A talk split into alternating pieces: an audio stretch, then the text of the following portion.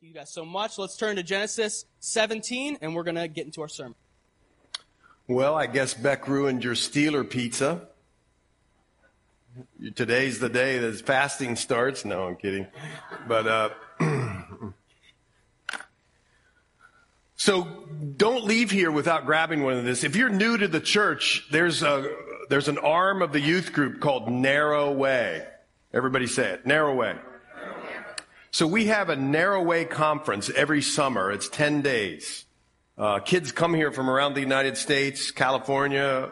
We've had some counselors from Idaho. Uh, uh, uh we've kids from Florida, West Virginia, um, uh, down in D.C., and they come and they live here. They live at Cornerstone. Um, they come here. This is their home base during the day, and that that arm is called uh, Narrow Way.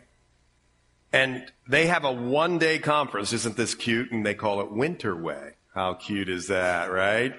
But here's the point. Uh, it's, it's really pretty cool. Um, here's the point. I mean, I don't know about you. What were you doing in high school? I wasn't doing that. Right? And we complain sometimes, and w- what are these kids? Well, pray about it and bring kids to the Winterway conference. And, um, you know, it's just been one of the most impactful ministries that have taken place here. And uh, it's doing things in kids' lives, young people's lives that, uh, you know, you just almost can't believe you can because you're a Christian, but you get what I'm saying, right? So that's narrow way. And I want you to, and Beck wants you to, take one of these prayer cards and put it on your refrigerator and pray with your family. Would you please for this? Right here, back there. Uh, here's a couple other things before we begin. I don't know if you're new here. Uh, here, I got to do something here. Will you give those to the lady right behind you in the pink? Uh, I, if you're new here, we have a little resource table downstairs with books. Uh, all kinds of good books, Bibles, all kinds of stuff. We just got uh, several new ones in. I thought I'd just tell you about them. This one's called. You, you ever heard of Charles Spurgeon? I don't know if you know this, but Spurgeon battled depression his whole life. I said it. And here's his sermons on Spurgeon's sorrows.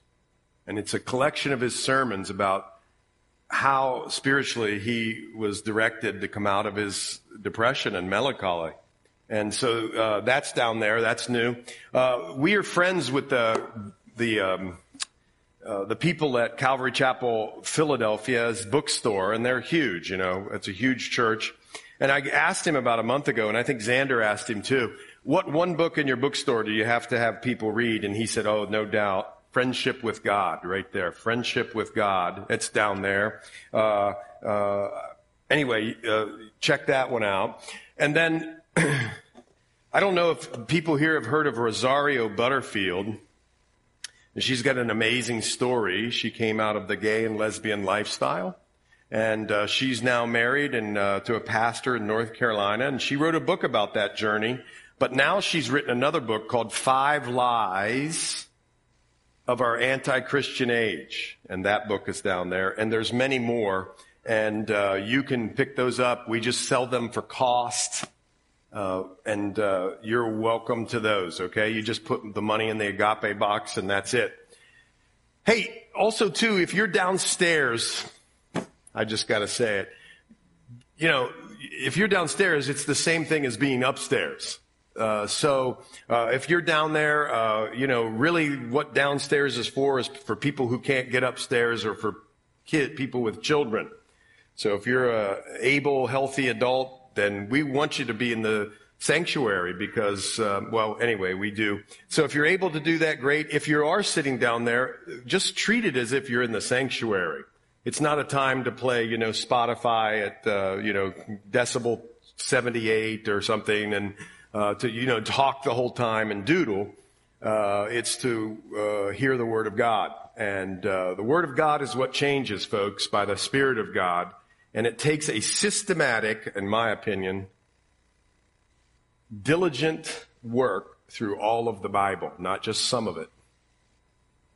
I think that people grow when they learn the whole counsel of God. And so uh, we want to do that. Here's one last thing before we jump into Genesis 17. Our friend Brielle back there is going to go on a missions trip starting today. She's going to leave today. And so after the sermon, we're going to gather up here and we're going to pray for Brielle. And so we'd like you to come up and uh, uh, do that with us, okay? Uh, at, at uh, I don't know, 1.30 or 1.45. So that's a joke. That's a joke. Turn to Genesis 17, would you? Turn to Genesis 17. Now let me ask you something. Who here has told a secret this year? Raise your hand if you've told a secret this year. Come on, seriously? Just a few. I can't believe it. I cannot believe only a few of you have told a secret. Well, I've told a secret and you've told it. You guys are acting like something's wrong with telling a secret. I don't think there's something wrong with telling a secret. And the reason I don't is uh, for a couple well, a couple reasons. But do you know this in the book of James? Do you know this? Book of James. The person we're studying right now in the book of Genesis, Abraham, Abram, soon to be Abraham, he was called a friend of God. Did you know that? In fact, I want to take you there real quick and show you James 2:23. Something uh, before you get there. Don't look. I want you to th- think in your head why was Abraham, or Abram, Abraham to Abraham, why was he called a friend of God? Wait a minute. Some of you might be thinking this. Well, he had such great faith. Really? Did he? Hmm. I don't know about that. Uh, you know, when a little famine hit, you know, he fled the promises of God and went back to the worldly place of Egypt. Uh, and you know, he had uh, tons of ups and downs here, and we've been seeing them. Did he have faith? Of course. Was God building his faith? Yes. Did he make uh, mistakes and sin? Oh, you bet. But he was called a friend of God, and I looked it up again this morning, and I just was so blessed. And here's why, if I can get there. Uh, in James, in the book of James, everybody there? We're going to go over to James 2, 23. And it says, and the scripture was fulfilled, which says, why was Abraham a friend of God? This floors me. He was such a great man of faith. He was such a wonderful guy. He, you know, gave lots of money to the poor. He da da da da da. Nope. Abraham believed God. He just believed it. What is it to do the works of God? They asked Jesus. Just believe. We make this so difficult sometimes. And I get it because you get out into the world and you get distracted and I get distracted and sometimes our fear gets the best of us. But here it says that Abraham believed God and it was accounted to him for righteousness. Praise the Lord. It was accounted unto him for righteousness. He didn't have to manufacture his own righteousness. Aren't you saying praise the Lord? Because if you had to and I had to manufacture our own righteousness, Bible says if you failed in one point, just one little point, you failed it all. It's like having a hundred plank rowboat and 99 of the planks are intact right out in the middle of the old Pacific Ocean and you're feeling good and cruising and all of a sudden one plank breaks. Sunk. That's what you are. You're sunk. And so am I. Well, he believed God and it was accounted to him for righteousness. Watch this. And he was called the friend of God. Now you say, well, come on, that's Abraham. He was a mighty, mighty guy. I'm just this person sitting here in uh, the little sanctuary and I've done nothing and da da da da da. And then you remember Psalm 25 and you go, uh oh, this is amazing. Psalm 25 uh, verse 14 says this. You might want to uh, memorize this. The secret, see, the Lord told secrets.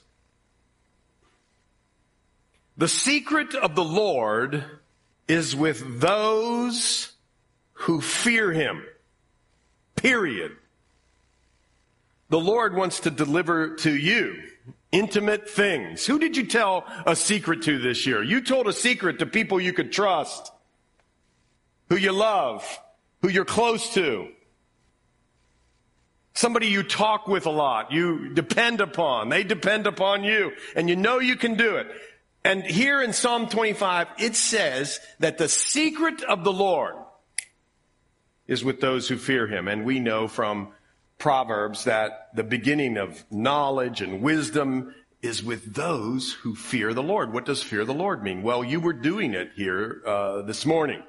You were praising Him, you were honoring Him, you were adoring Him. That's fearing, that's respecting, that's being in awe. Um, and you do it whether you sing or not. You do it in your work when you praise the Lord. You do it in your home life when you're doing it as unto Him. That's fearing the Lord and receiving His counsel. And uh, so I'm blown away by this. The secret of the Lord is with those who fear Him. And one of the people of the Bible who feared the Lord was Abram. But little rabbit trail, all of you are people, if you've surrendered your life to Jesus and count on Him for the finished work at, uh, uh, at the cross and His resurrection, all of you, uh, uh for your spiritual condition, all of you are people with which, with whom which the Lord shares, shares His secret. In fact, and sometimes in the New Testament, it's called the mystery. A mystery. What is it? It's that Jesus came out of the heavens you know. And we, what, what Olivia was talking about and grew up and lived a righteous life. And see, you, you know it, and sometimes it can almost become blase to people who know it. And to think that God became a man is so startling, staggering, wonderful, beautiful, touching, humble. It's the mystery of God. Wow. He shares it with you. And now, through His Word, how do I know through His Word? Well, I just read the second stanza of Psalm 25, 14, and He will show them His covenant. He, who, those who spend time in His Word find out in this sense, not in a weird sense, like all the different secrets and conspiracies, not that. You find out the secrets of the Lord. The Lord speaks to you in your ear. Be still and know that I am God.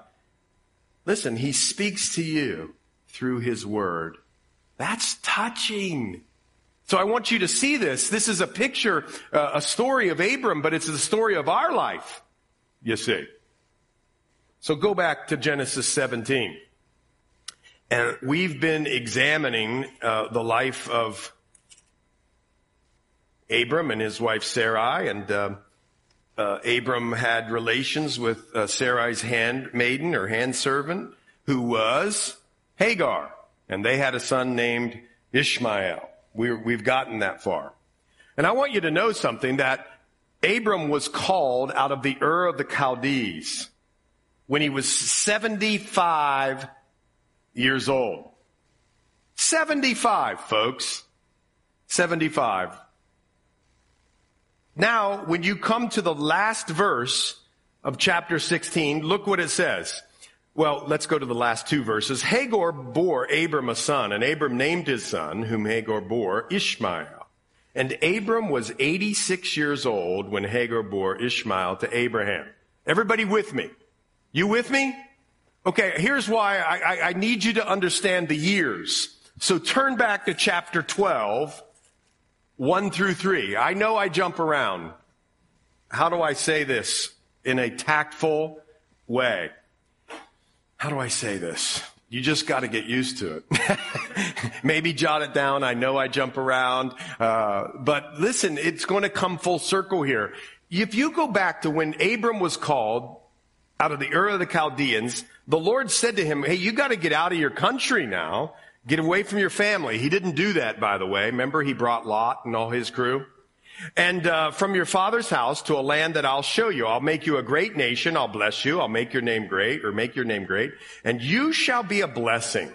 I will bless those who bless you, and I will curse him who curses you. You want to know why you watch CNN, Fox News, and you see this war happening? Well, the genesis of it, isn't that clever, is right here. You're going to see it all throughout these chapters. They're here. It's here. This is it. Ishmael and Isaac. Boom, boom, boom. Twelve tribes. Twelve princes of Ishmael. Boom, boom, boom. All that time back then, it's happening still now. So he says, I'm going to bless you and I'm going to make you a great nation. Now think of what Abram and Sarai must have been thinking at 75 and she was 65 years old. They probably didn't say it like I'd say it. Here's what I would have said. Yeah, right. They were a little bit more cautious than that. But we see in our new chapter here today, there was a lot of laughing going on at these promises. So that's chapter 12. And God has to clarify it for him uh, when, you know, Abram and Sarah uh, keep going. And uh, look in verse 15 with me, verse 4. Just hang on. I'm setting the stage here, and then we'll get going. And behold, verse 4. And behold, the word of the Lord came to him saying, this one shall not be your heir. Remember, listen, Abram was like, Lord, you told me we were going to have some descendants here, but nothing's happening. And all I got right now is a servant, and he's going to be my heir. And the Lord appeared to Abram and said, wait a minute, you're not getting this time out, Abram. I'm actually going to give you a heir who will come from your own body. And that one shall be your heir. Now, we recognized and studied, well, Sarah and Abram sped that up a little bit. They got impatient with God's promises. You ever been impatient with God's promise? Raise your hand if you've been impatient with God's promise. Yes, we have been impatient with God's promise, and they tried to speed it up, and they did it in their own manipulation and flesh. They didn't, oh, they weren't patient. And by the way, I don't really like patience too much. That just, you know what I mean? It just goes against my flesh. I don't want patience. Well, I shouldn't say it that way. I don't have patience, but the Bible tells me that patience is part of my faith journey as I become more like Christ, uh, first chapter of James. Patience. It's part of holy living. We're patiently awaiting the promises like Abraham. You can look that up in Hebrews 6. He obtained the promises through Holiness. Being a great guy. No, through patience. Oh my. So we have something to learn here and grow in. And they tried to speed up God's promise on their timetable. Who here likes to, uh, uh, uh, you know, live God's life on their timetable, on your own timetable? I do. Lord, uh, you know, I need a bonus and uh, I need it this year. And uh, I'm asking you if you do that. You know, it's December 3rd and I, I need a bonus, Lord. So you need to get on this by, by the end of the year. You ever prayed like that? Come on. Come on. Be honest. Yeah, we pray like that sometimes. And so they do it, and this boy is born. His name's Ishmael. He is going to be 13 years old. Listen, 13 years old when the child of promise is born, Isaac. So he's born 13 years prior to Isaac, and he is a picture of fleshly decisions. Deciding in your own strength. Did Abraham and Sarah, or Abram and Sarah, or, you know, Abram love his kid, uh, uh, Ishmael? Of course he did. He loved him. God loves him, all that sort of thing. But, you know, uh, this is a picture and, uh, uh, of what happens when we decide we're going to speed up God's promises is that you get there and things don't always work out exactly as you, uh, thought they should. In fact, God said, you're going to bear a son. You're going to call his name Ishmael, which means God has heard. But listen, because the Lord has heard your affliction, but he's going to be a wild man. Like a donkey of a man. That's what it says in the Hebrew. Like a donkey of a man, and his hand shall be against every man. How would you like to have a son who is inclined to always just be fighting with people? And every man's hand's going to be against him, and he's going to dwell in the presence of his brethren. And then she called the name of the Lord who spoke to her, You are the God who sees. She, the God who sees, went actually and chased after Hagar, the maidservant. He cares for people, folks. He cares for Palestinian people. He, pay, he cares for Iraqis, Iranians, Russians, Ukrainians, that's the heart of the Lord. He cares for even people from the United States. Can you believe that? I had a better joke, but we got beat this year, so I can't say it too much. but anyway, so you get it?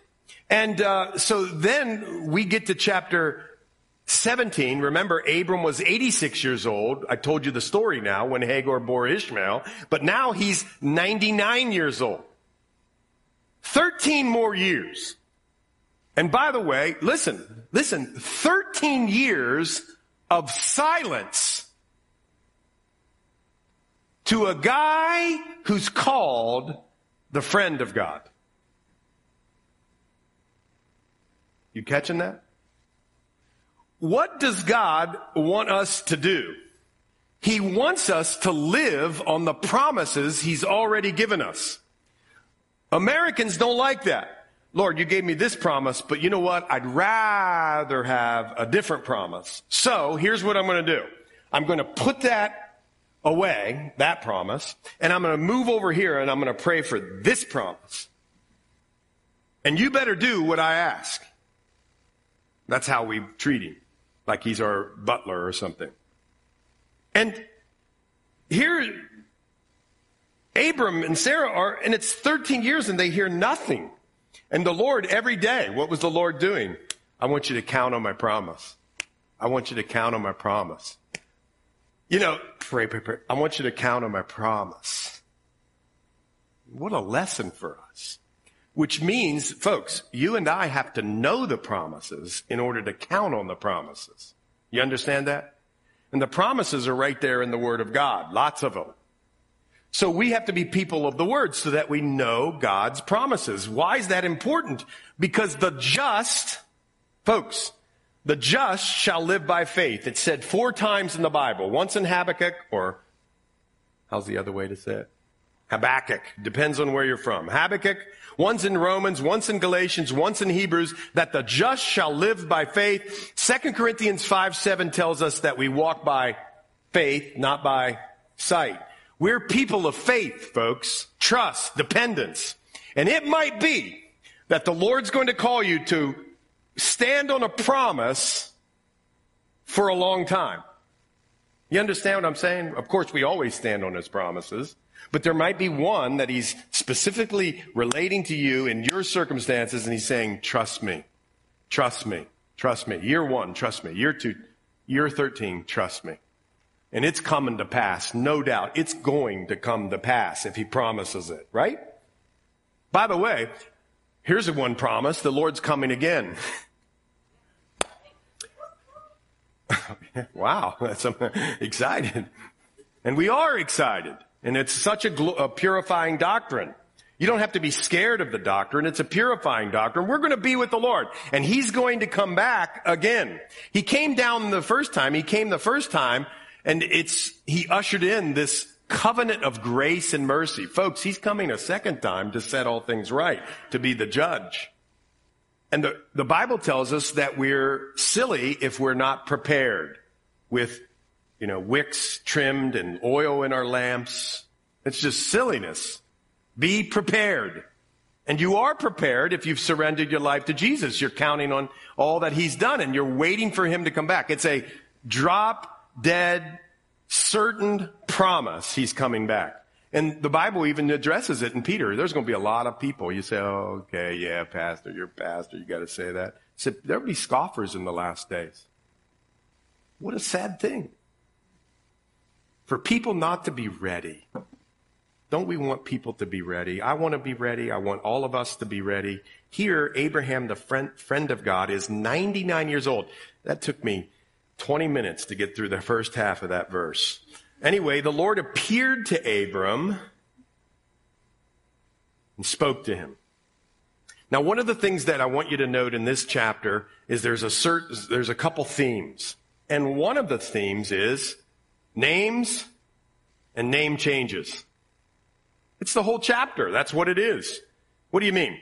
Well, God doesn't change his name, but he certainly here, he's one of four names that are, are new in this chapter. What do I mean? Well, God's never been called, I am Almighty God. What's that mean? El Shaddai. Who here loves Amy Grant? Well, Amy Grant, if you were a Christian in the 80s, Amy Grant was like the most famous, of course, and uh, um, she uh, sang a song called El Shaddai. I became a Christian. I had no idea what, I just sang along to the song. By the way, it was before you could find the lyrics, and I had no idea really what she was saying. But anyway, it was a good sounding tune, and she sang El Shaddai. And I remember that, and it was a beautiful song, at least I think it was, but uh, that's this. I am Almighty God. Look, he's bringing to him a name. He's called himself a different names so far. In fact, uh, let's let's do this. Let's review. In Genesis 1 1, he's called or written about as Elohim.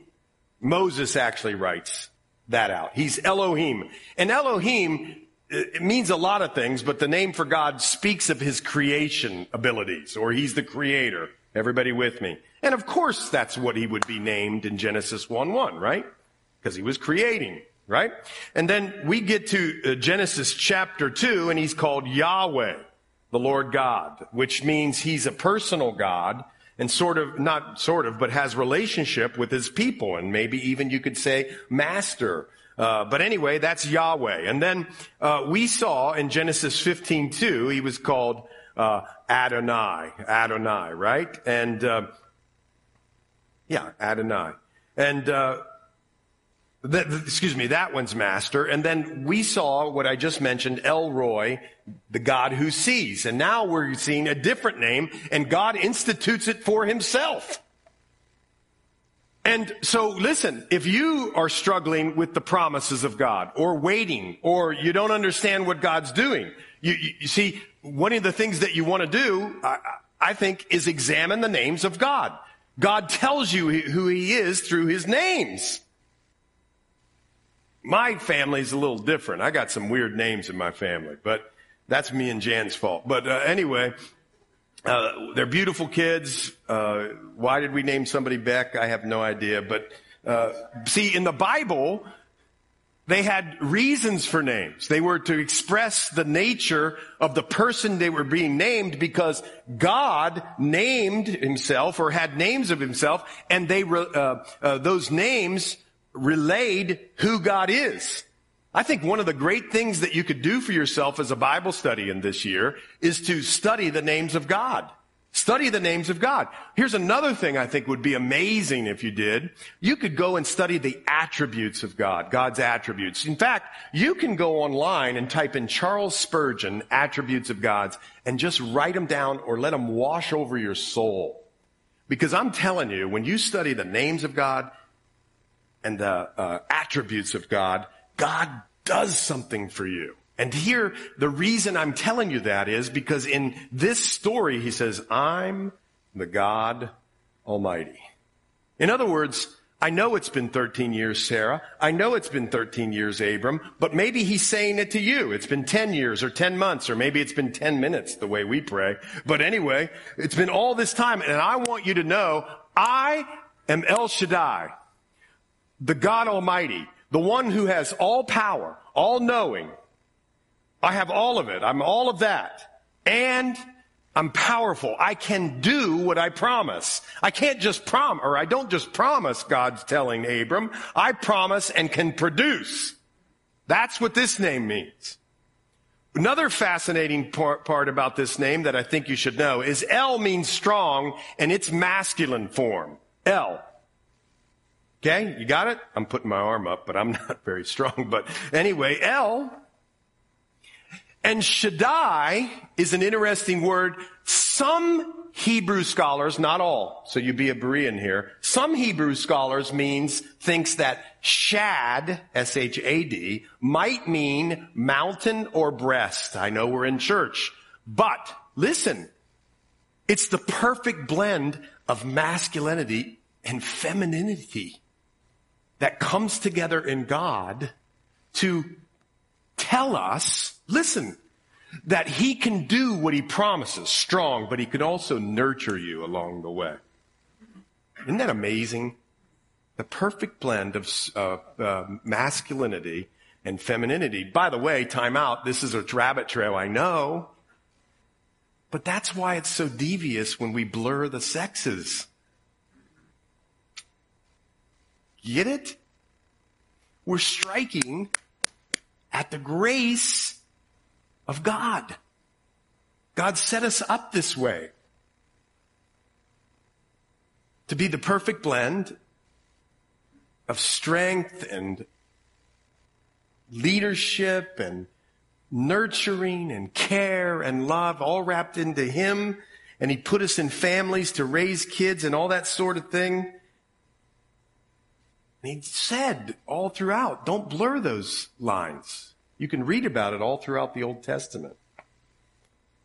It's not something to go out and attack our friends who are struggling with it. It's something to think about and to share and to love them with. You get it? Isn't that powerful? So that's who El Shaddai is. And uh, I want you to know that uh, he's coming to him to reveal himself.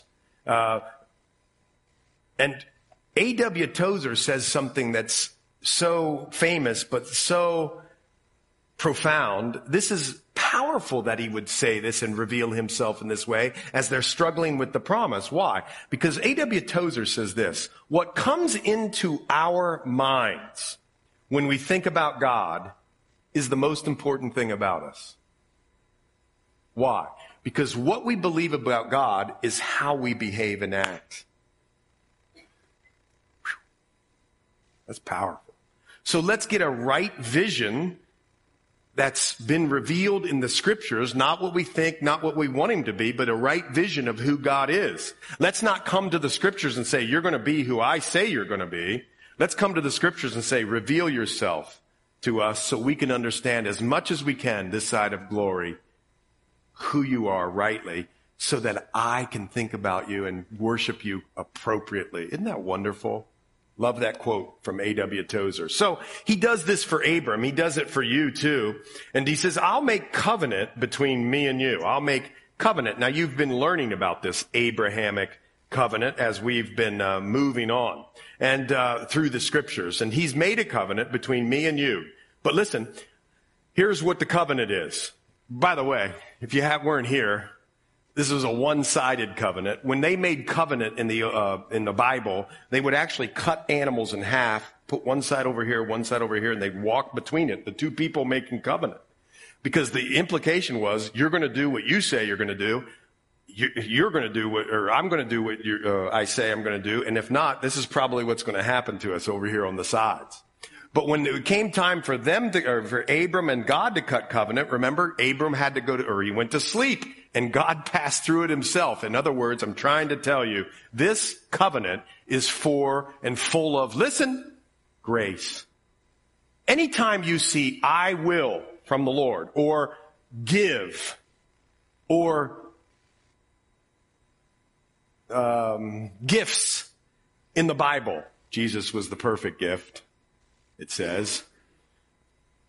You're seeing the grace of God. God giving you the resources to live and to love. You see that? And to come to Him. That's it. And here, I want you to know that the Abrahamic covenant was not bilateral, it was unilateral. Which tells me something. I want you to know it. It's a doctrine. It's a covenant of grace.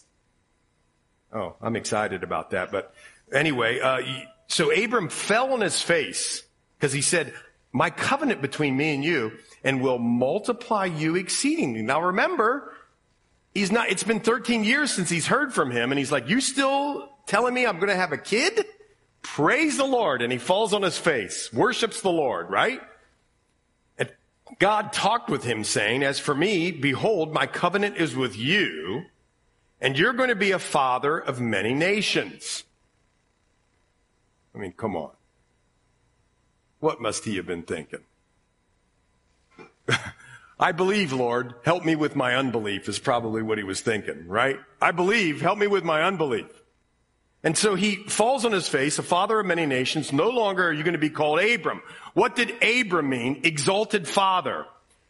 Does it apply to Abram? Maybe he was respected. Some people believe that Abram's name was reflecting who God was or is, exalted father. You did, you be a Berean, look into the Hebrew and decide that for yourself. But now he's changing his name to Abraham. Notice the letter in there, H. I'll talk about that in a minute. He makes him not the exalted father, he makes him a father of many nations, a whole bunch of nations. Now watch. How many times has somebody said your name today? Or will they say your name tomorrow? How many times do you think? 50 times? 60 times? Three times? Well, get together and tell whoever you love them and their name. But anyway, every time somebody said to him, Hey, Abram, how you doing? Do you understand what was happening? He was being reminded of the promise from the exalted father that he was going to be a father of many nations. And not just a father, it was going to come from his body, not from Ishmael. It was going to actually come from his body. You understand? God was reminding him through his name every time somebody said it. Abraham, take out the trash, Sarah would say.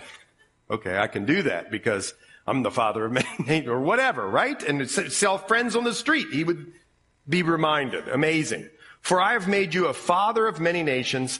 I'll make you exceedingly fruitful, and I will make nations of you and kings shall come from you. And I will establish my covenant between me and you. Watch. It wasn't just with Abram. It extended through his descendants. Abraham, Isaac, Jacob, it extended through his descendants after you and their generations for a temporary covenant. Does not say that. It says an everlasting covenant to be God to you and your descendants after you. And also I give to you and your descendants after you the land in which you're a stranger, all the land of your possessions. Now, that's interesting stuff. And I've already hit on the first thing I want you to know about the Abrahamic covenant. It's a doctrine that's full of grace. You might not think of it that way, or maybe haven't thought about it before, uh, but it is. It's a doctrine of grace. But here's the other thing I want you to think about the Abrahamic covenant. Why? Why am I going through all this? So you can explain to your friends when they ask you, why is the TV full of this in the Middle East? Well, here it is. And uh, the reason I say that is, is because God told the people of Abram, Isaac, Jacob, all those folks, all of his descendants forever, that your this covenant lasts forever. Now you got to think for a minute. Ready? Ready to think with me for a minute? Here's what a lot of people say. In fact, I've been there and listened to some of the people say what I'm about ready to say. Okay? It's this. Well, in 70 AD, come on. That's all fine and good. That the land was given to Israel. That's all fine and well. But come on, man. 70 AD. Romans come in, wipe them out. They have no more power or control over their country. In fact, their country's devastated. They are no longer a country. And in moves people who are not Israeli, Jews, who are not Jews, right?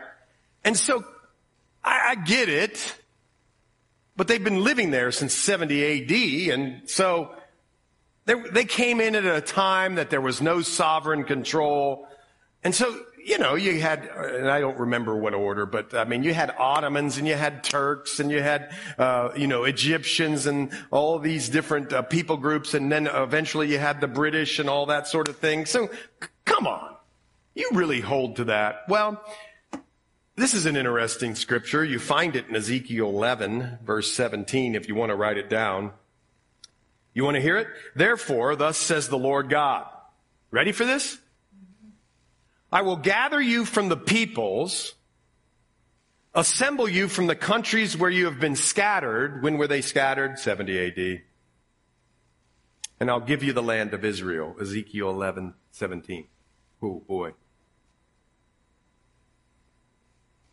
And so, when you examine who were the last people to have independent sovereign control of Israel, prior to 1948, when Israel came back to be a state, it was Israel. No one else had uh, uh, sovereign control of that area. There were just people that were occupying. You get it?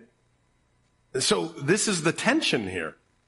And we have to come face to face, and we're happy to do it.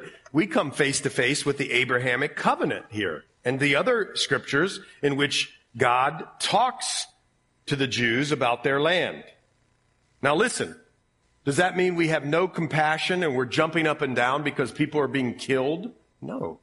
No way. No. We want to help anybody, everybody. But we just know the Bible. you know the Bible. We know the Bible. It's that the possession of the land was an everlasting covenant given to Abraham and his descendants. And the place is the land of Canaan, Israel, and the dimensions were given. We went through this in 12, 13, and 15. And under Solomon, it grew some and big, but it didn't grow to full dimensions that are outlined by God. And if it didn't if the kingdom of Israel didn't, or the nation of Israel didn't grow to the dimensions that God gave him in 12, 13, and 15, here it comes, full circle. Do you think God's going to fulfill his promise or not? Yes, he's going to. They're going to be reestablished in the land, and it's ultimately going to be in the kingdom, of course. So, anyway, that's what we're studying we're seeing that the promises of God apply here to a man and his wife to have a child through their body because God made a covenant with them. Why did God make a covenant? You say, remember, he's from the Ur of the Chaldees. The Bible tells us that the, his family worshiped idols. it, it's grace. It's not like he's like looking all around the world and he said, you know what? That guy Abram down in Ur, that guy's amazing. We're going to pick, I'm going to pick him. It's not that. It's God's grace. It wasn't something great about Abram. It was something great about God in which he was picked. So here, uh, Abram's picked. The covenant is established. And watch this. This is, this is, sometimes the Bible is really funny, and this is one place, for me at least. Maybe it's not that funny, but oh well, we'll try. Uh, well, before we do that, I want you to point out one other thing. Did you know here, nobody touches on this much. It also says that Abram and Sarah were going to not only have uh, many nations, but kings were going to come from them. Oh, wait a minute. What's that all about? Well, it's the story of Christmas, folks. If you're wanting to see Genesis and link it to uh, Christmas, well, here it comes because 1,000 years later, God establishes the line of David. Understand that. And in 2 Samuel 7, God makes an eternal covenant with David, who, right? Do you remember that? And uh, a thousand years after that,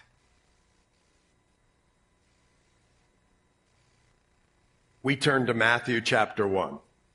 Everybody turn there with me. Matthew chapter 1 we turn to Matthew chapter 1 and we go, whoa, wait a second. God promised 2,000 years prior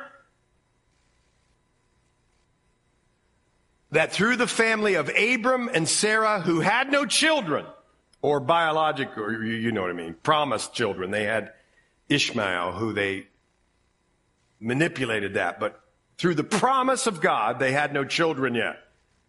Through Hagar, they did, but not through them, listen to this, the book of the genealogy of Jesus Christ. Do you see how monumental this story is in Genesis 17? It's monumental because it says the book of the genealogy of Jesus Christ.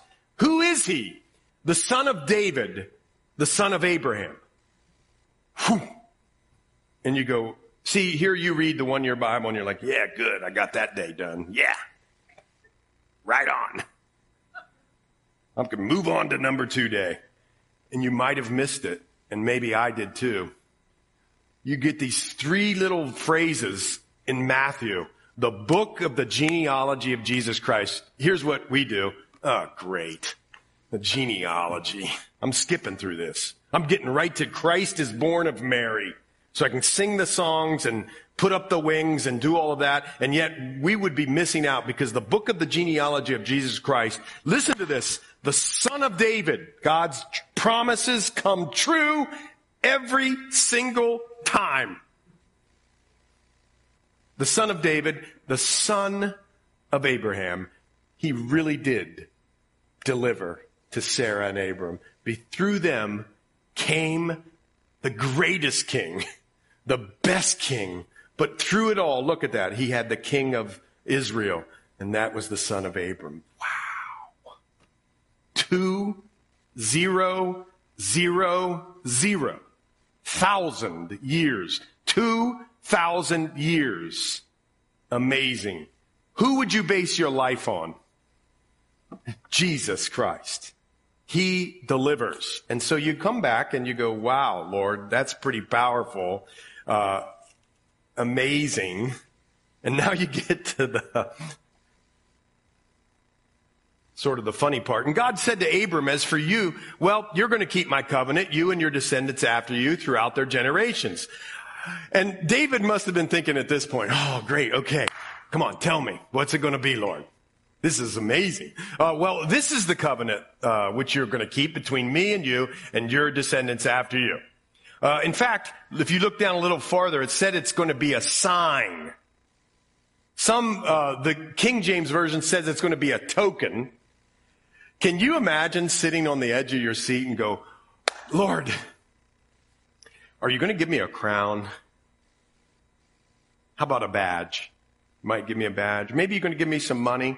Lord says, no, here's what I'm going to do. I'm going to give a sign to you uh, between you and your descendants. Here's what I want you to do. Um, you're going to be circumcised.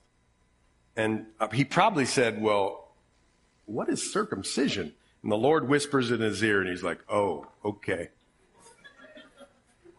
Say what? I didn't hear this.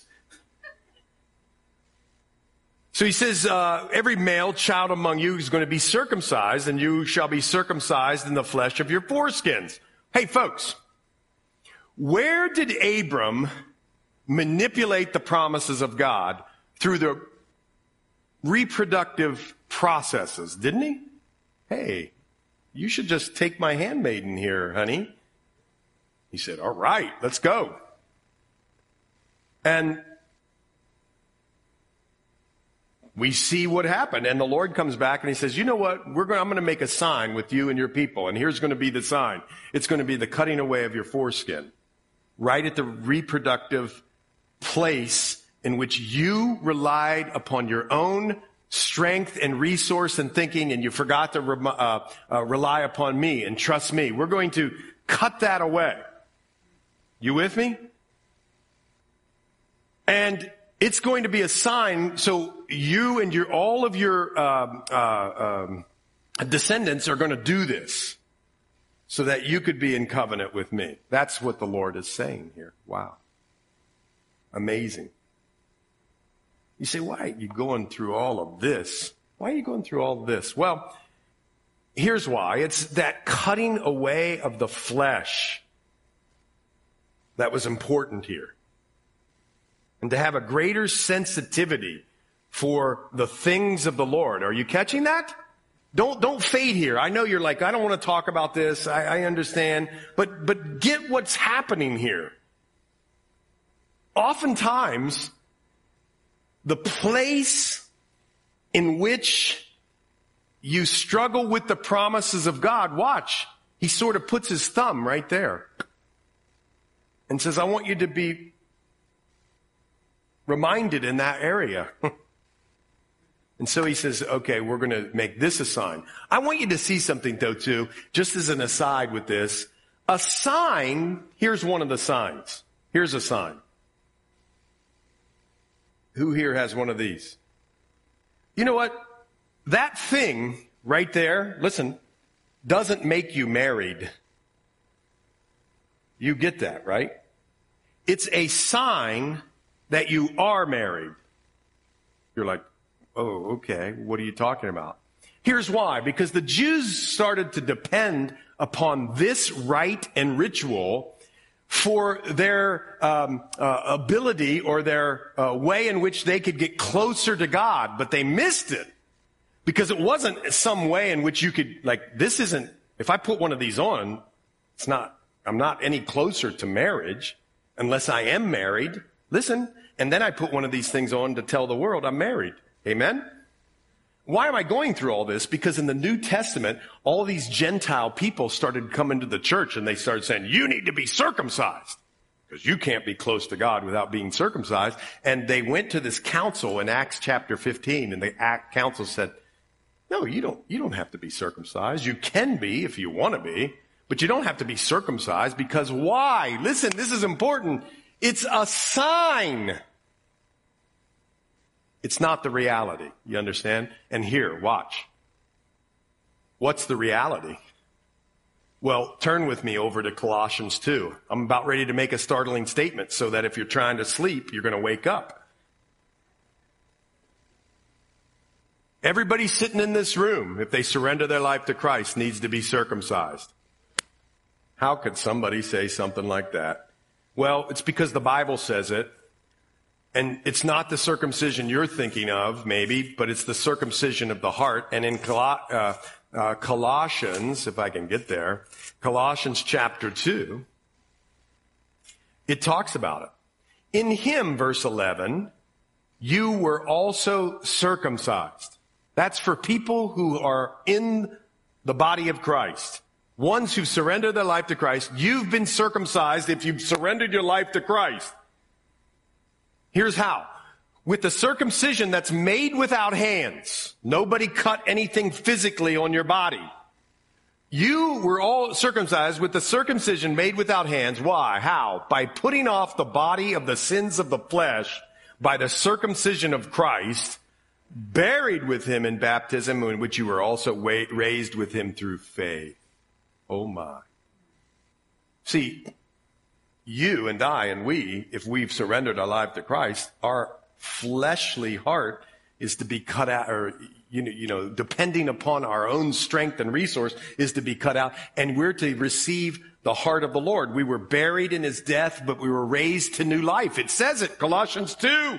All of you need to be circumcised in the Lord. Amen? That's what it says. And so all these years, all these years, all these years, they had this thing where it was a sign of the covenant that he who is eight days old, verse 12, shall be circumcised, every male child in your generations, he who's born in your house or bought with money, he who is born in your house and who is bought with your money must be circumcised, and my covenant shall be in your flesh for an everlasting covenant. It was the sign it wasn't the substance, it was the sign. Everybody with me?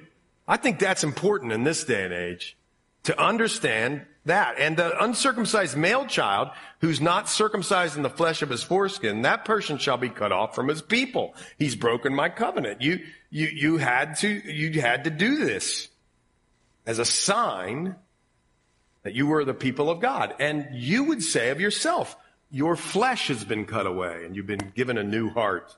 Then God said to Abraham, as for Sarah, your wife, you shall not call her name Sarai. Here it comes again, a name change. This is the theme.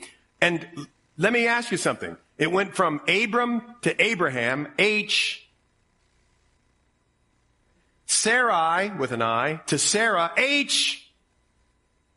Everybody with me? I'm trying to make a point.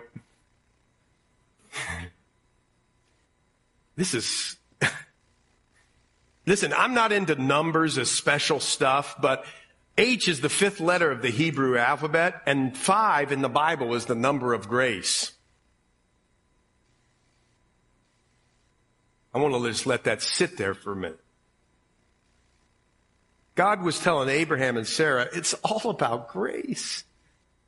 The great, my grace shall be your name, and I'll bless her and also give you a son by her. He was telling him about his wife. She's going to be not Sarai, but Sarah, the princess, not contentious, but princess. He named her princess. Why? Because she was going to produce a king or kings. Get it? And how is he going to be produced?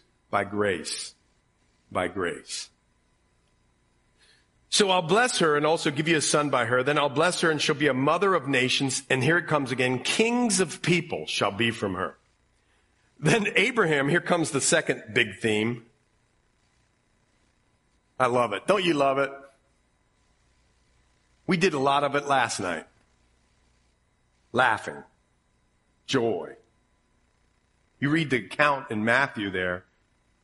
Glory to God in the highest. There's joy everywhere throughout the pages. Of course, there's some tough things too. Herod tried to come against them and that was tough, but there's joy in the midst of it. And here, look, there's some laughing. And apparently this laughing didn't disturb God because he never says anything like you were laughing and scoffing. He sort of does say that, God does, about Sarah's laughing. There was something different about it, but whatever. You ever laughed at God? Like, not at God, but you're like, I, I, I can't believe he just did this. And you laugh. Oh, there it is. And you laugh. and you laugh and you go, wow, I got to tell you this story. This is amazing. And you laugh. I think that's what was going on here with Abraham. He's like, wow, he's going to give me a kid. And uh, uh, Abraham fell on his face. He's worshiping and laughing, says in his heart, shall a child be born to a man? Listen, he's going to give me a son who I'm a hundred years old.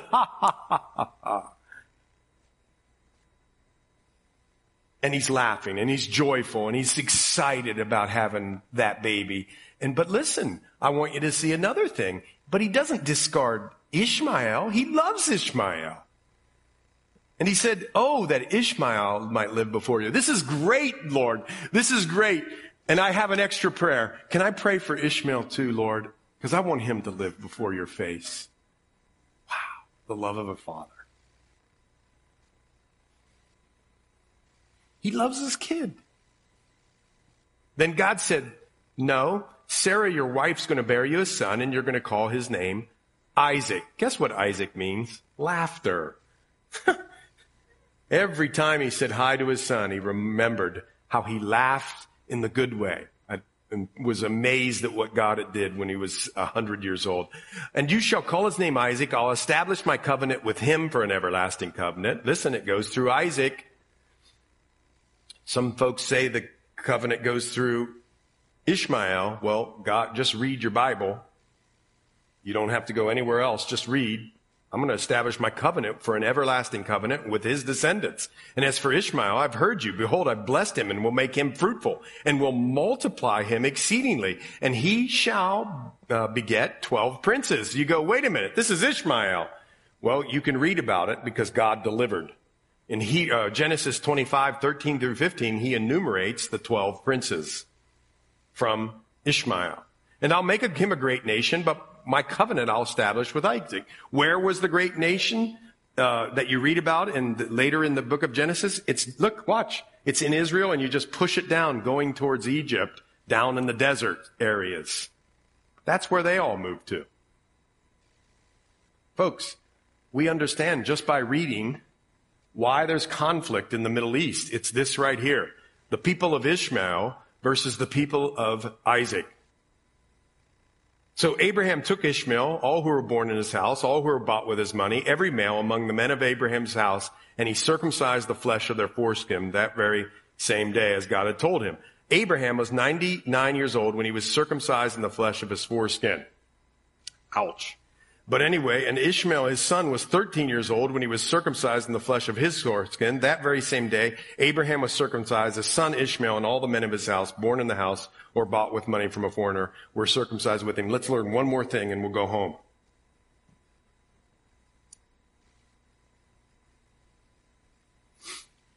You see, here's what some of us would have been tempted to do. Lord, I, I, I get it. You're telling me to do it as a sign, but come on, I'm 99 years old. I'm 100 years old. I mean, I'm getting, you know, gray and all that sort of thing. I mean, that's good for the younger kids, and they should do it. They're in the prime, but it didn't, that thought didn't come to Abraham. He said, no, here, here's what I'll do. I'll circumcise myself first. And then I want you to notice something. He didn't say to Ishmael, Hey, Ishmael, you go get circumcised. He took him and did it. And he, I, I, want you to see that as something that a good dad does. You don't just talk about the Lord with your kids or the people you're responsible for. You say, I don't have kids. Well, are you discipling people? Then you have kids. No, you don't just tell them, you know, you need to go to church. That's what parents do. Come here on Wednesday night. There's a lot of kids here, no parents. It's weird. I'm like, what's going on? Where all these kids come from? Where are their parents? No offense. I just wonder. Because here's what parents are to do. Bring them with them. You don't have to come to this church. Go to another great Bible believing church, spirit filled church. Go there. But bring your kids. Bring them. Make it a family affair. Bring them along. When you go down and serve at the homeless ministry, take the kids with you. When you go this Christmas and deliver to somebody who's less fortunate, take the kids with you. Let them give the stuff. Take them everywhere where you're serving, where you're loving. Don't just tell them to do it. Do it with them. You be the leader there. You see, Abraham was a great dad. So he does that. He uh, does that and then like his servants and stuff. He's like, well, guys, you got to get the sign too. You're working for me. You got to get the sign. He obeyed the Lord. And all the men of his house, born in the house, or bought with money from a foreigner, were circumcised with him. And here's what we do as we get ready to pray here. I want you to think about all these things.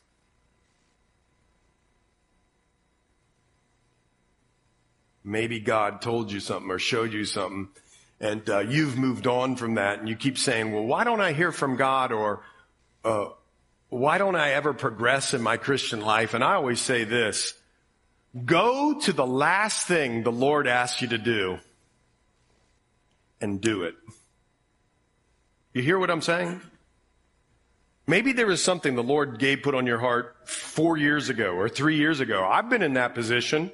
And I'll, I'll, tell you, the Lord told me to start a home fellowship, and I said, Lord, I don't know anybody in Pittsburgh. I moved here from Hawaii. I don't know anybody from Pittsburgh. And then, you know what? The Lord, my dad died. One day, birthday, bang.